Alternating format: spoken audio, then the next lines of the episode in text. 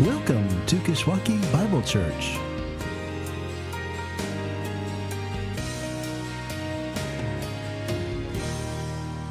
Turn to Genesis chapter 38, where Tamar's story is told, which is not your typical Christmas story. This isn't one that's going to be turned in anytime soon into the next Christmas pageant.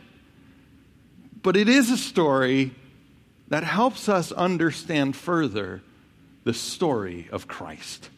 So, again, turn with me, if you have a Bible, to Genesis chapter 38. And we're going to walk through this as we go. But before we dive in, let's pray.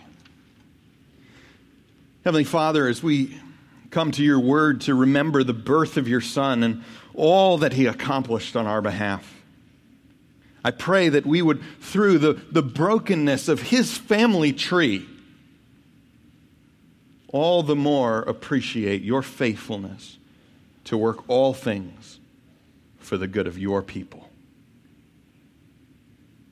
Indeed, for the good of all those who place their faith in your Son, and for the increase of your glory. In the name of Jesus, we pray. Amen. I don't know about you, but at least in my experience, there's nothing quite like the holidays to bring out some good old fashioned family drama. You know what I'm talking about? And that, that's true whether you like your family or not. Take a, a, group of people who've known each other for an extended period of time, who've lived through the good, the bad, and the ugly, who, who know how to push each other's buttons, and who, in the worst cases, spend the rest of the year just avoiding each other.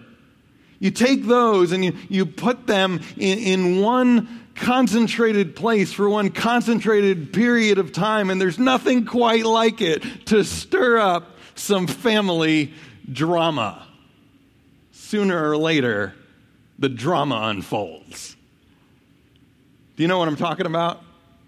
We just passed through Thanksgiving. Many of you know firsthand from recent experiences what I'm talking about. Hopefully, yours isn't that bad, but it can get pretty bad. It can get pretty bad. Like, save your money, skip the movie, get the popcorn kind of bad, right? Like, just huddle around. Janie's running off to her room crying. Johnny's locking himself in the bathroom. Kind of bad, right? There's nothing quite like the holidays to bring out that good old family drama whether your family is headline worthy of like the Huff Post, that is, seems to be printing these stories all over the place, or whether your family is a little more like mine, where nobody actually has a criminal record besides some speeding tickets, but you put us down, and, and if it's not during the meal, afterwards, when we sit down to, to, to play one of those family games, it's like you sat down with Capone. Or like, you know, who? Babyface Nelson, right? These guys, it, it just, the whole thing turns. And I imagine that, at least in a little way, if not in a big way, you know what I'm talking about. But the family drama that any of us have experienced, I'd venture to say, does not live up to the family drama we're going to read about today. The family drama that litters Jesus' family tree. And, and, I want to just say on the front end of this that today we're going to be diving into what arguably was the darkest hour in that family's history. With some pretty frank, rather explicit references to all that was going wrong. And I'm going to, as best as I can, dance around that for the good of the younger children in our body. But I want to say that looking back at the darkest hour of that family tree is going to really help us appreciate when that tree finally bears the fruit of Jesus Christ. And so we're, we're going to jump in. But before we turn to that darkest hour, just like in your own family history, it's sometimes helpful to have a little bit of the backstory, to pull some of those family videos off the shelf, dust them off a bit, slip them into the VHS player if you still have one, and just catch up on how this all got to where we got today, right? So we're going to do that. And I just want to dust off at least three of these little videos. The first one is a video entitled Abraham. And this video is rather old. It's rather dated at this point. The videography wasn't all that good, but it tells a very important part of this family's history of a man who's taking this video on the road, leaving his country because he was just called to be the guy through whom God was going to fix the world that it was going to be through his line that God made right all that we made wrong. And, and this video is rather monotonous as they travel from their home country all the way to another land. When they get there, though, the video gets a little more interesting because family dinners include not just this guy who's rather aged at the time, not just this guy's wife who is just as wrinkly herself, but also a servant girl who from time to time pops into the frame and you begin to see is pregnant, which makes for some very awkward family meals. Because you get the impression eventually oh, this is actually Abraham's kid. You can imagine the family drama that surrounded this little to do. That here was a guy who was promised that through his family, all the families of the earth would be blessed, but having no family, just him and his elderly wife, takes it upon himself to, to make that happen with his wife's servant girl and it's not real pretty. Family drama is all the way back to this dusty old video of Abraham. The next video, though, that you take off the, the, the, the, shelf is of Abraham's grandson. It's labeled Jacob. And things aren't much better for Jacob. You see, this video is all about how this guy named Jacob is a trickster from the very beginning, from the time he's in the womb, he's up to his tricks. But when he gets out, it only gets worse. He actually has a clip in this little video of him tricking his brother out of his birthright.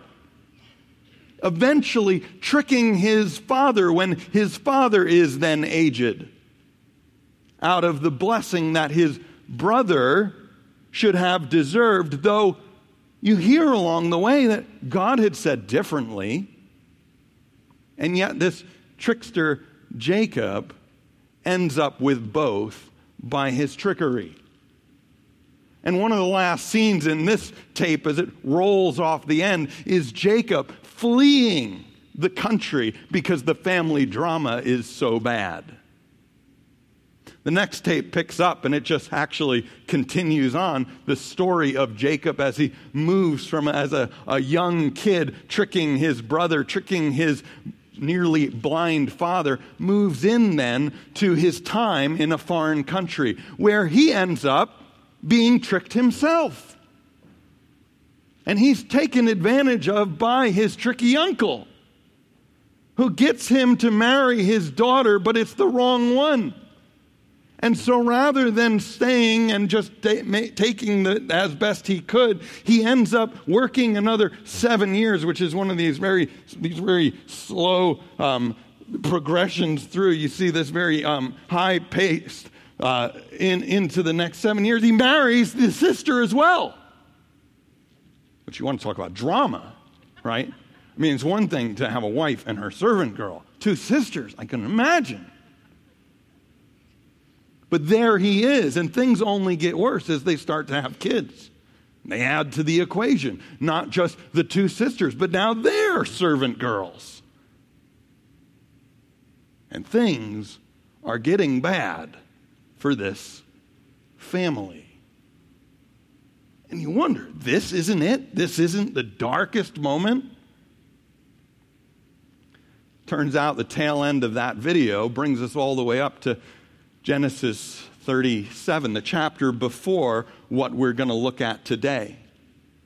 Tells and shows on this video of how this guy named Jacob, of his 12 eventual sons, his one daughter, he actually has a favorite a guy by the name of Joseph and his Technicolor Dreamcoat prancing around the video as it reels off. And you get the impression wow, things are not right in this family. If you know the story of Joseph, you know that, that when he grows up a little bit, his brothers, uh, him being the most liked by his father, makes him the most disliked by his kin. And so they take him and throw him in a pit. And their, their plan is to kill him. That's the best in the moment that they can come up with. But eventually, one of the brothers comes up with a better idea. Which brother? Simeon tries to, to, to have a back, the oldest brother tries to have a, a back end plan. He's actually going to try and save Joseph. But it's Judah, a guy by the name of Judah, that actually comes up with a plan that rather than kill him and benefit ourselves nothing, let's sell him into slavery and pocket the money. And dear old dad won't know any different.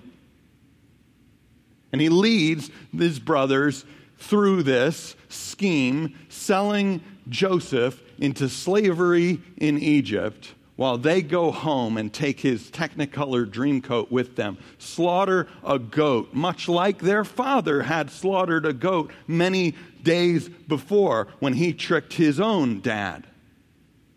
They slaughter a goat, put blood on the coat, and say, Dad, identify this, whose it is, and if it's your son's. And this is where our story picks up this season chapter 38. Follow along with me as we jump in.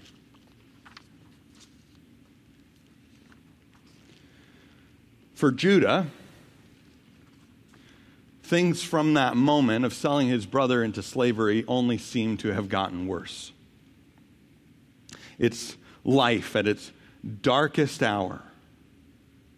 But remember, it's at these moments on which dawn breaks brightest, which is where this story is headed, even though we've got to go darker still. Look at uh, Genesis 38, verse 1.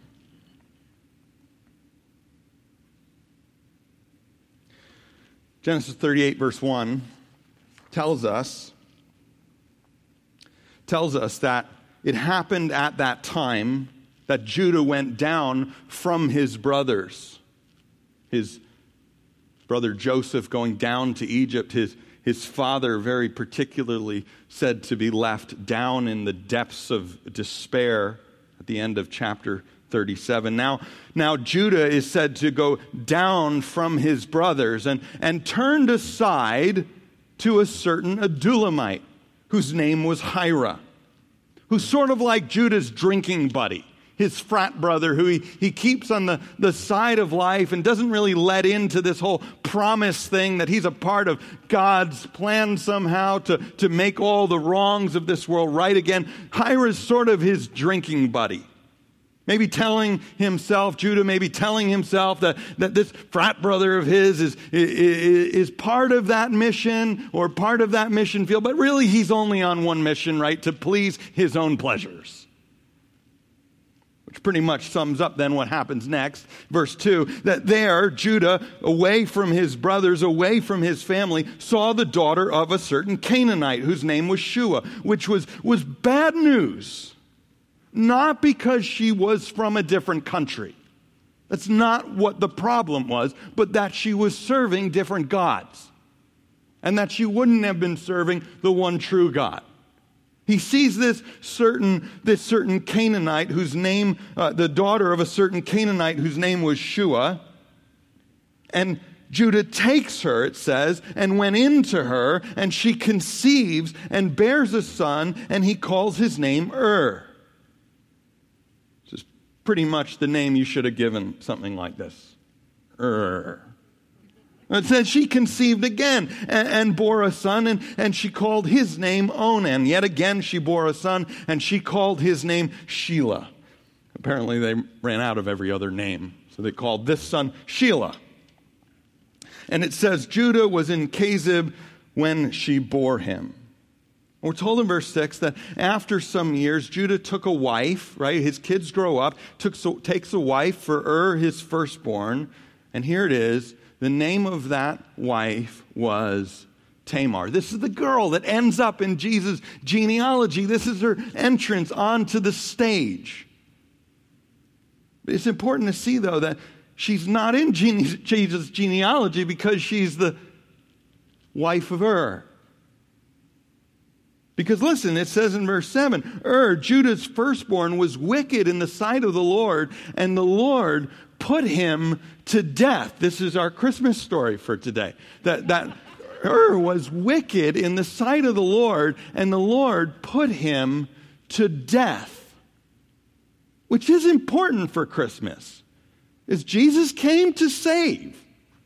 But wickedness leads to death. And Jesus isn't just some celestial ice cream man waiting to take your quarter, give you your order. He's just looking to please you.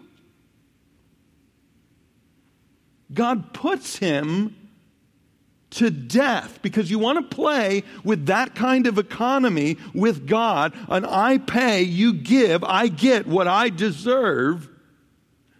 Ur is the picture. You sooner or later end up like this guy.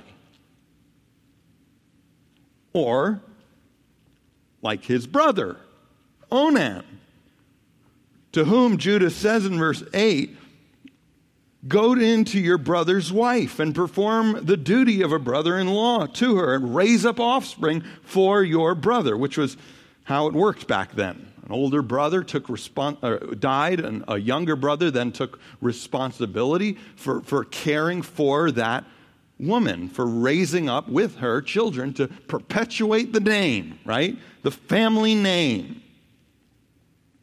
But Onan, it says, knew that the offspring would not be his. So whenever he went into his brother's wife, it says that he would take all the benefits and none of the responsibility. And God sees this as bad as whatever the wickedness was of his brother. Same outcome.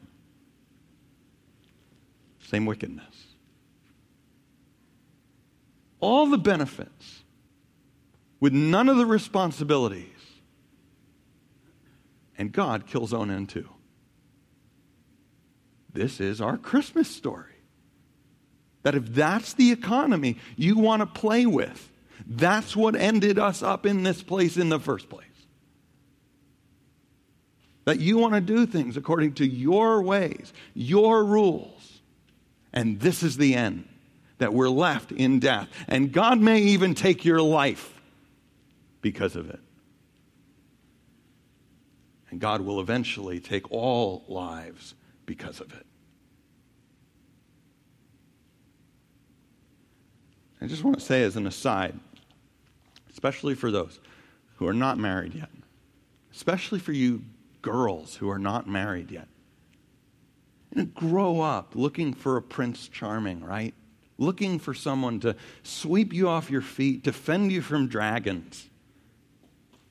If a guy wants all the benefits without taking the responsibility, he's not doing it for you. Thank God the Christmas story reads different than that. And if you're one of those guys or doing this in some way as a girl, this is the end. You travel that road long enough, and life gets cut short.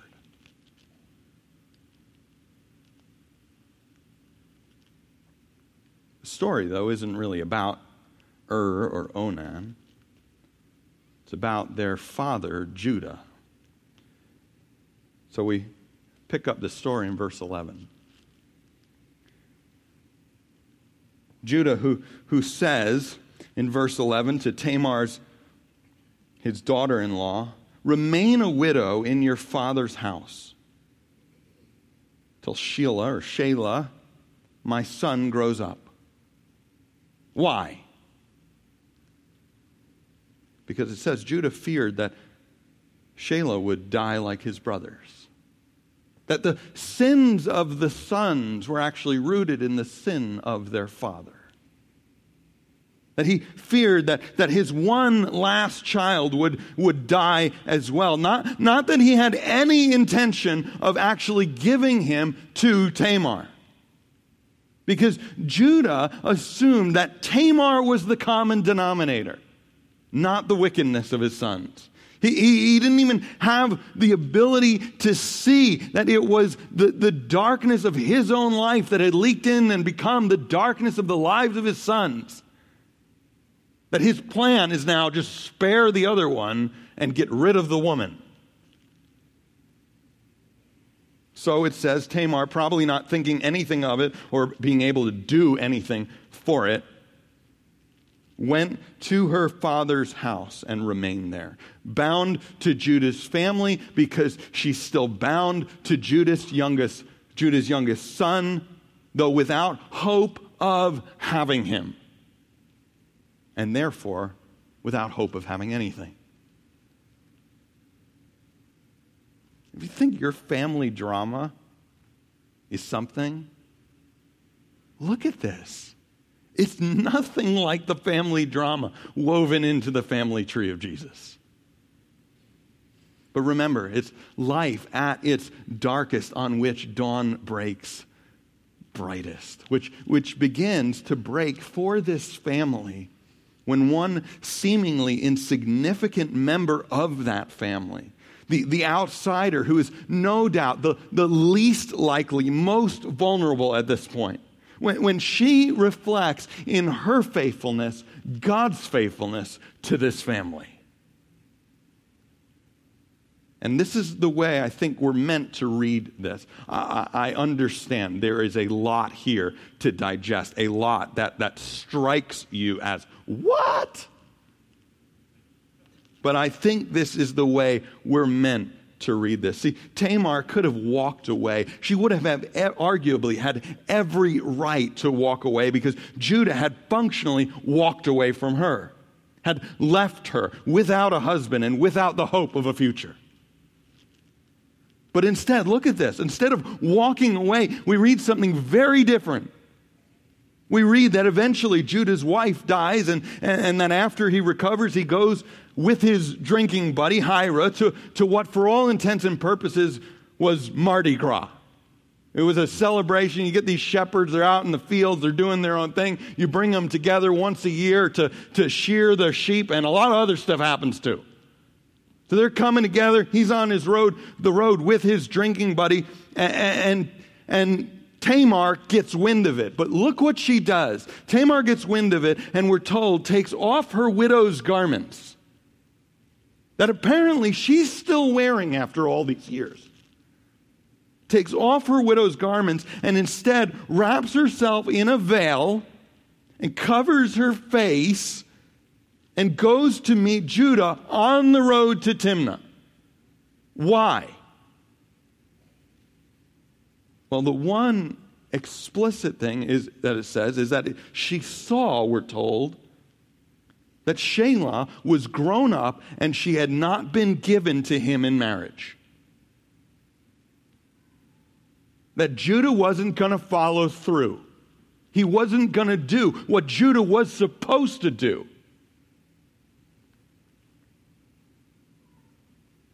And Judah sees her on the road out of her women's, her widow's garments, out of maybe all her garments. And he takes for her for a prostitute. And he propositions her. Verse 16, he turned to her at the roadside and said, Come, let me come to you. For he did not know that she was his daughter in law. She said, What will you give me that you may come in to me? He answered, I will send you a young goat from the flock. He's got a thing for goats. And she said, If you give me a pledge until you send it, he said, What pledge shall I give you? She replied, Your signet and your cord and your staff that is in your hand. Which is sort of like Judah handing over his his driver's license, and his credit card. Desperate times call for desperate measures, so he does. After which, after which, Tamar gets up and returns to her father's house. What does she do? She puts back on her widow's clothes and finds herself with child. This is the light. This is the light. Judah eventually sends his drinking buddy, Hira, with the goat to retrieve his ID, his credit card, but who is unable to find the woman. So they decide, for the sake of Judah's reputation, which was obviously so important to both of them, that they decide that they're going to let the matter lie, that they try due diligence to, to, to settle all, all bets, to, to, to pay off all, all, uh, all, all the deeds. They, they tried as best they could, but, but for the sake of reputation, they're going to let it lie. About three months later, though, it says in verse 24 Judah was told, Tamar, your daughter in law, has been immoral Moreover, she is pregnant by immorality. And forget his own guilt in precisely this area. Judah nonetheless simply says what? Bring her out and let her be burned. Bring her out and let her be burned. And, and I just want to point out this is just slightly above what God would have demanded. God demanded death for those who commit adultery, for those who are found in adulterous relationships. But it was death by stoning, which was typically, although I don't think it's a pleasant experience, it's typically a fast experience. You get hit on the head with a stone and you're dead. This is slightly more drastic than even God demands. Set her on fire. And I just want to point out that that's, isn't that how we usually are? If we're guilty of something, trying to hide something, we're the ones who get so much more bent out of shape about those same things. So much less gracious, so much less room for any sense that God would ever have any ability to forgive those things. This is what's happening with Judah. Take her out, bring her, and burn her.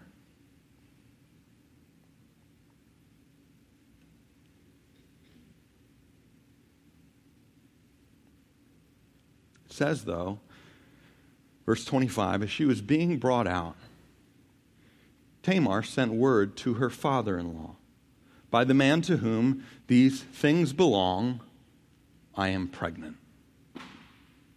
And she said, using the same language that, that he had instigated a chapter before, using for his brother Joseph.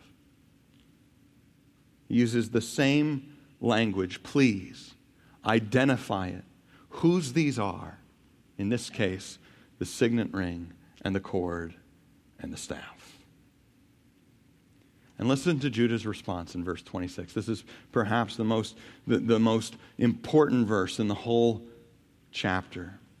When once again the trickster finds himself tricked and says, and Judah identified them and said, She is more righteous than I since I did not give her to my son, Shelah. I wouldn't give her my son. I'd give her all these other trinkets that, that, merely, that merely suggest my, my selfishness. But I wouldn't, as her father in law, as the one who, who was her protection, her provider, as the one after her, her husband died, the one who should have been taking care of her. I'd give her these things, but would not give her my son. She is more righteous than I. Not because we want our, our girls playing the prostitute in these ways. Not because we want to force people into these places. Nor do we want our, our women having to force the hands of the men who are supposed to be, again, protecting them and providing for them. But more righteous because what we want are those who reflect in their faithfulness to others God's faithfulness to them, even when those others are unwilling to be faithful themselves. Because this is not a story about a girl, as much as it's painted sometimes as that, not a story about a girl who would have given herself to anyone she simply put herself in the path of the one guy who was supposed to be taking care of her.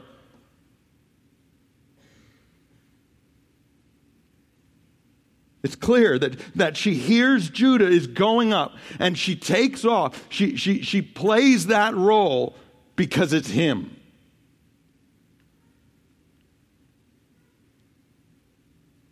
Not just playing it with anyone, but this is a story about a girl who was bound to this someone, to him, even more to his family, even more to his family line,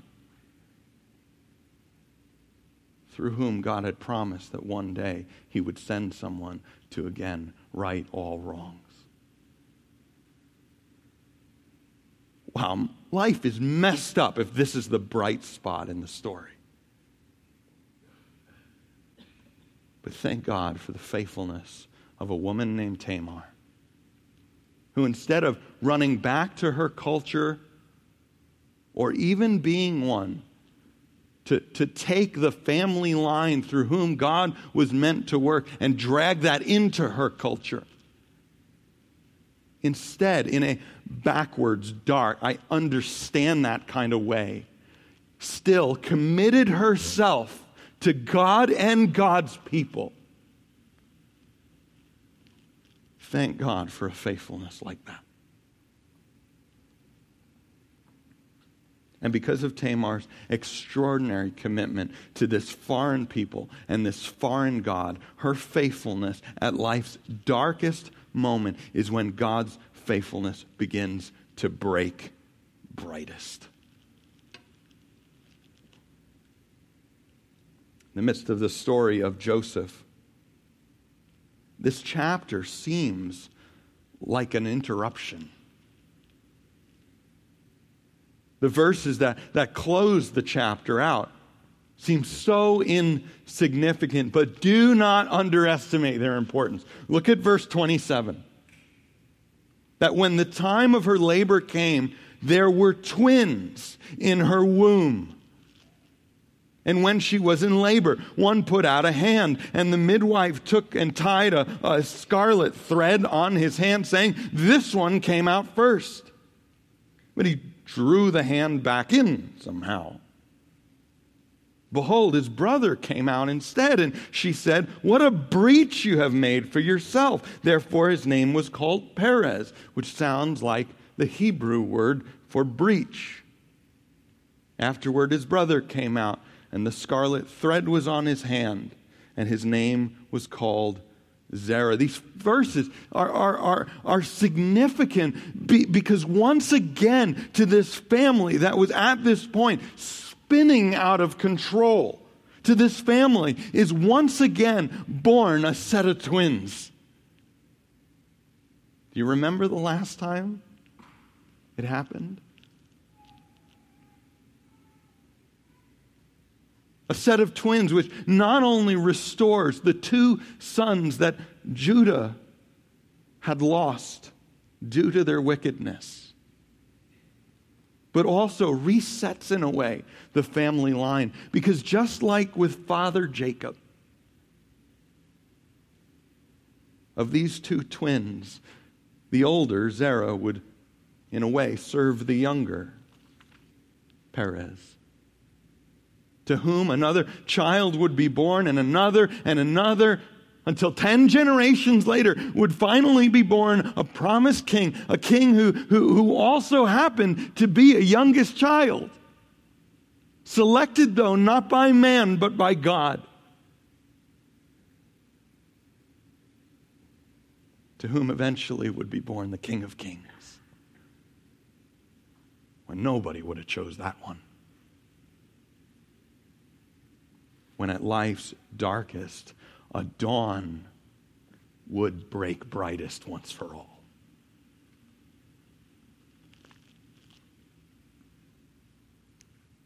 A child is born to Tamar, looking forward to a child born to Mary. Let me encourage you, though, from this story, even in this holiday season in two ways. Let me encourage you first that no matter how dark your family drama is, no matter how complicated, how out of control, you can be the one used by God to set it straight. It can't get more out of control, more complicated than this. I don't think it's legally allowed anymore. I don't know if we could imagine up a scenario more complicated than this. But all it took was one outsider who devoted herself in faithfulness to God and God's people and God's promised line. And this became the turning point. 10 generations between Tamar and David. A complete turnaround from where it was. All because of one outsider who committed herself to God and God's people and God's promised line.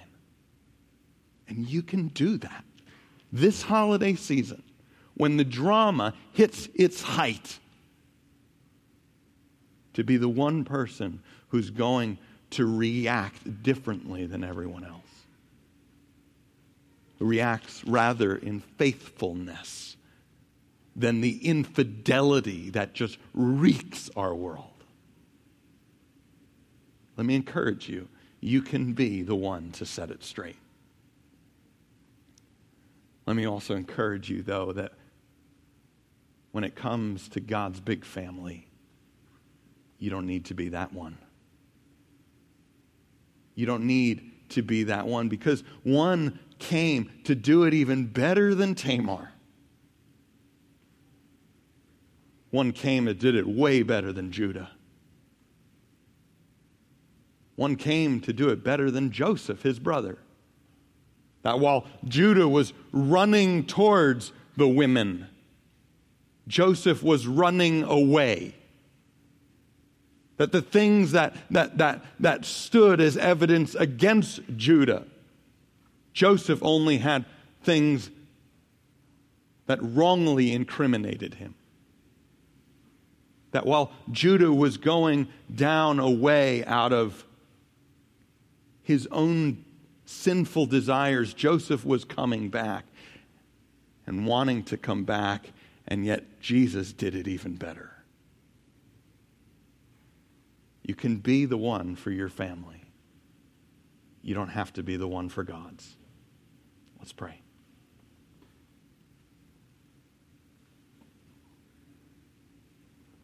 Heavenly Father,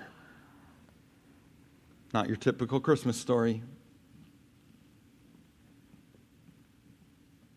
But I pray as we look these weeks at some of the low and some of the high points of that family tree that we would see Jesus all the more, long for Jesus all the more, wait for Jesus all the more. Celebrating on the, the 25th, his first coming, but I pray even now that we would look beyond that and look forward to the second. I pray as we continue in the brokenness and darkness of our world, we would look forward to the day dawn will break bright again. And we will know you and know your Son for who he is and who he came to be. And it's in his name we pray. Amen.